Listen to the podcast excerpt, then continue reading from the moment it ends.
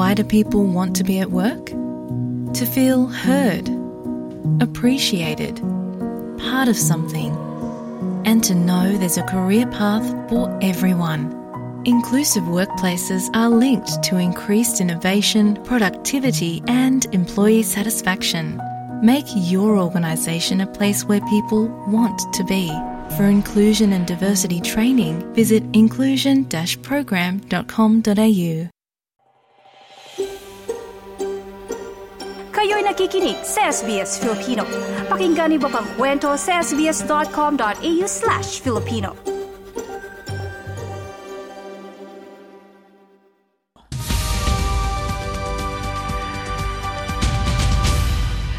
Magandang umaga sa iyo, Daniel. Kamusta naman ang sikat ng araw dyan sa Kabisera? Daniel? Magandang umaga sa iyo, Maridel, at Happy New Year. Happy 2024 sa ating mga tigapakinig.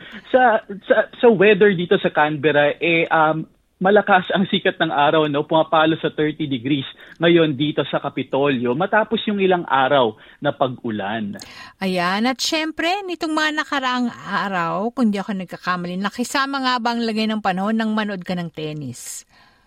Oo, eh, actually di natin napanood si Alex Ayala, no, yung Filipino rising superstar, tennis superstar ng Pilipinas. Dahil naglaro siya dito sa Canberra, no, para dun sa um, Canberra Open. Maliit lamang yun na event, Maridel, pero um, I think kasama rin yun sa pagdedetermine ng rankings. At alam ko na naglaro si Alex Ayala sa qualifying ng Australian Open dyan sa Melbourne. Unfortunately, eh, hindi siya nanalo dun sa kanyang first match. But anyway, she, we're still proud of her, Maridel. Oo naman. At syempre, sa batang-bata niya, no, yung mga nakakamtan niya na uh, tagumpay at pagkilala sa kanyang stilo at kagalingan ay bibihira.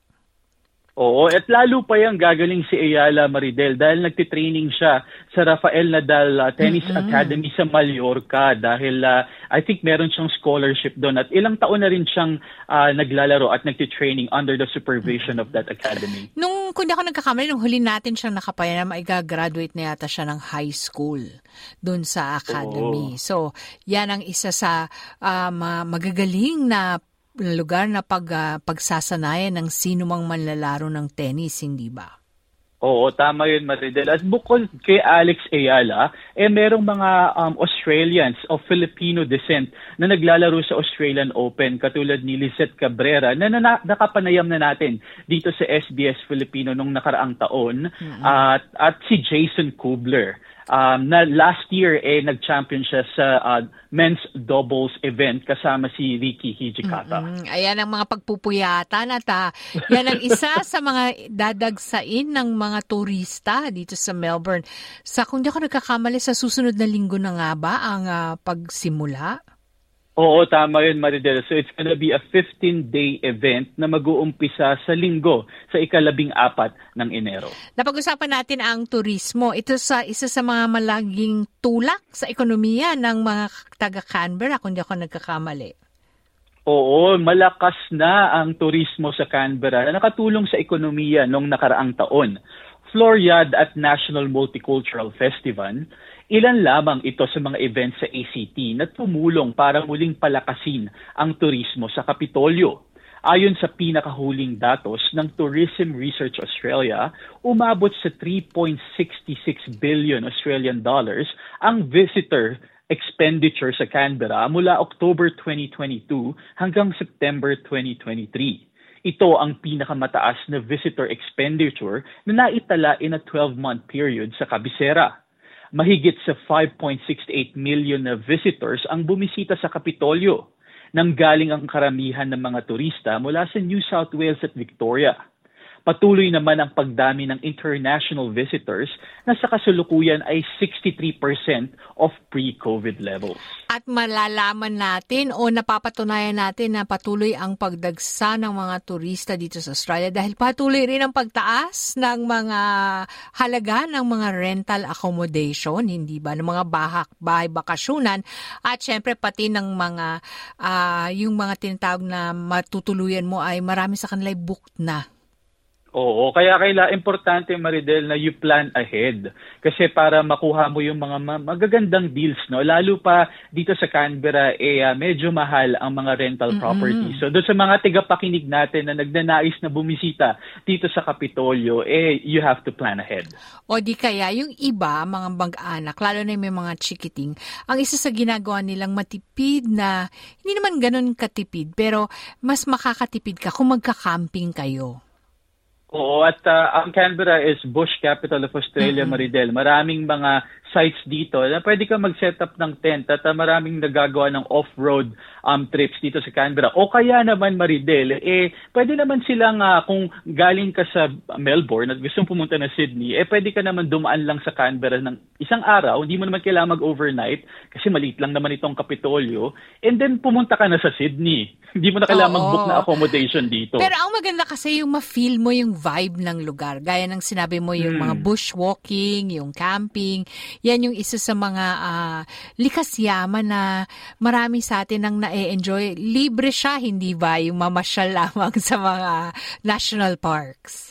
Oo, at uh, nabanggit ko yung National Park. Isa sa mga kilalang national park na malapit lang dito sa Canberra ay yung Tidbinbila National Park. Hmm. Napakaganda doon, Maridel. At syempre, malalaman din natin yan na mara- ma- dumadagsa na ang bisita kasi maraming nangangamusta at uh, nagpaparinig kung pwede makituloy sa'yo. tama ba? yun, Maridel. Oo, oo, oo, tama yun. Eh, gano'n naman tayong mga Pinoy, di ba? Pag may mga kakilala tayo, uy, pag bumisita ka, pumunta ka sa amin, dumalaw ka naman. Di ba? Seryosohin nila yun.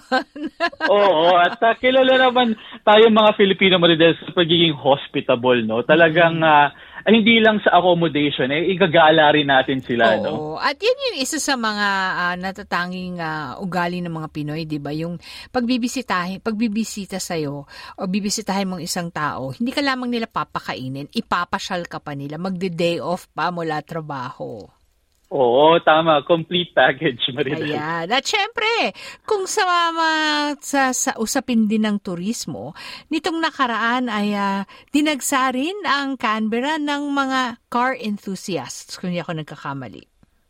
Oo, ginanap ang taunang Summer Nats Car Festival noong nakaraang weekend dito sa Canberra kung saan dumayo ang mga car enthusiasts mula sa iba't ibang bahagi ng Australia para i-display ang kanilang magagarang sasakyan. Mahigit sa 130,000 na katao ang nagtungo sa four-day event na ginanap sa Canberra Exhibition Park at 2,500 na sasakyan ang lumahok sa iba't ibang events na ginanap sa festival. Hindi naman nakalusot sa ACT policing ang ilan sa mga attendees. Naging abala ang ACT at New South Wales Police sa pagresponde sa mga reports ng antisocial behavior at huning sa loob at labas ng festival grounds. Ayon kay Summer Nuts co-owner Andy Lopez, naintindihan niya ang frustration mula sa pulisya at karamihan sa mga hinuli o naisyuhan ng fine ay maliit lamang na porsyento ng mga dumalo. Nagwagi ang first entrant na si Joe Bauer as Summer Nuts Grand Champion at People's Choice Champion na dala ang kanyang 1968 Dodge Charger mula Queensland. Nako, gaano kaya kabilis ang tinakbo nun mula Queensland hanggang Canberra? oh, actually, Maridel, napakaraming sasakyan ang uh, dumayo dito sa sa Canberra, no. Hindi mula sa New South Wales, Victoria, Queensland at may nakita pa ako mga plates na galing sa um, South Australia. So talagang isa itong uh, malaking annual event na ginagawa dito sa Kapitolyo. Wala namang nag-park ng jeep. wala wala naman tayong nakitang nagpark ng uh, jeep. Pero ano maririnig mo yung mga car drifter so marami matapos yung event eh makikita mo yung mga kalsada eh bur- may burnt out. So yung ah. speed burnout kasi mga nagdi-drift yung mga yung mga dumalo dito. Nung bata akong tawag diyan nagpapaiyak Nagpapayak tawag, ng gulong ng kotse. oo, kaya ang tawag dyan ay nagpapaharurot. Oo, ayan. Medyo nagkatugma tayo ng ano ah, ng ira. Maraming humaharurot na sasakyan. Nung panahon mo ba eh sa Green Hills pa rin yung uh, sa may Corinthians yung uh, mga ganong mga nagpapaharurot? Oo, oh, parang narinig ko yung event na yun, Maridel, pero hindi tayo nakadalo doon. hindi mo pero, na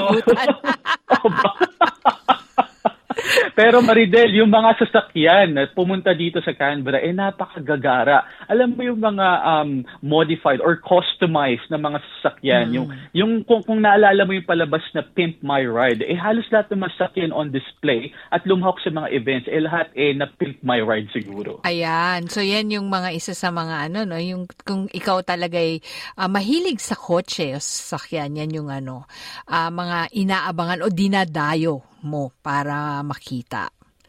Oo, Pe- tama yun. Mula sa sakyan, tungo naman tayo sa kagalingan naman ng Pinoy mula iba't ibang bahagi ng mundo at pagkilala sa kontribusyon sa inang bayan. Dahil alam naman natin yan na Daniel na marami sa atin na kahit naging ibang bayan ay patuloy ang pagtulong sa mga kababayan sa loob at labas ng uh, Pilipinas.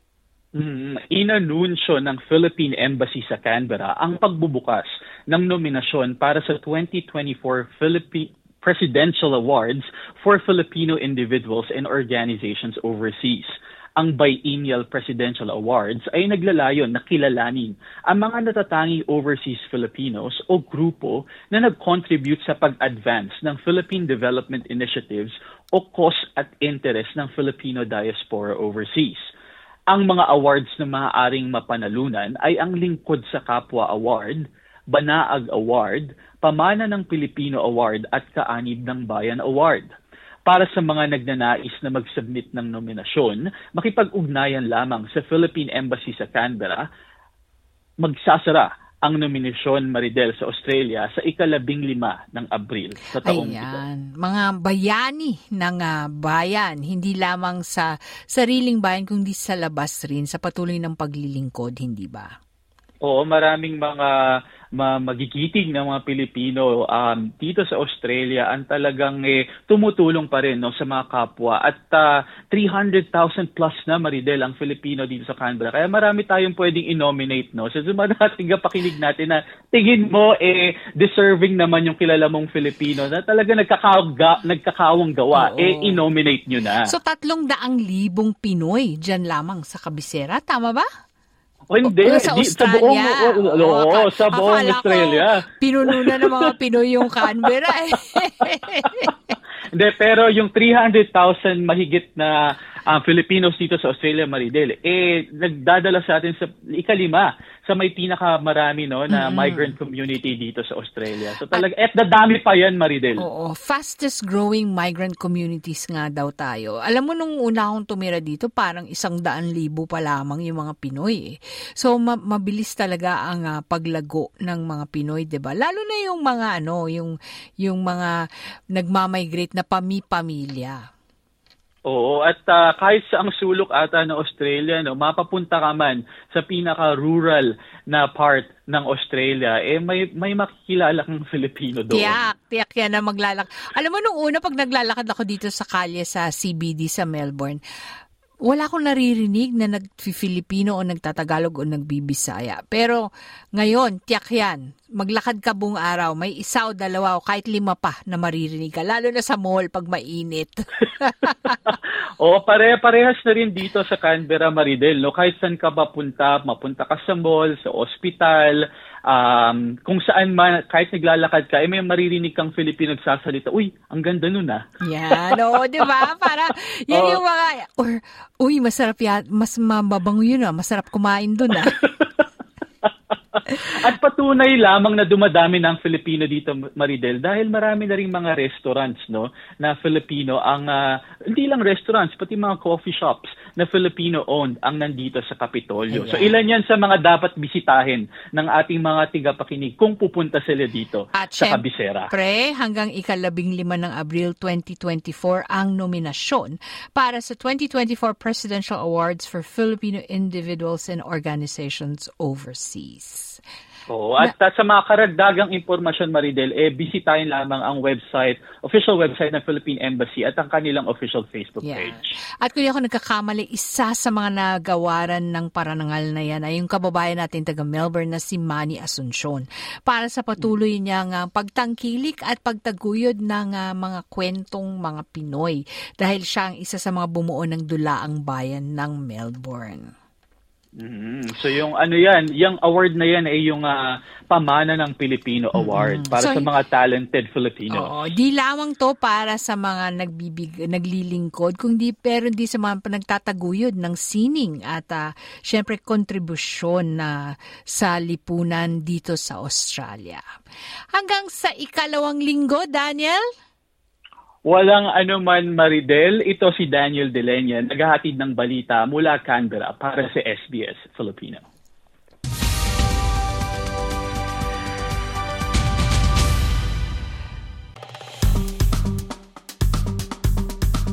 I-like, i-share, mag-comment, sundan ang SBS Filipino sa Facebook.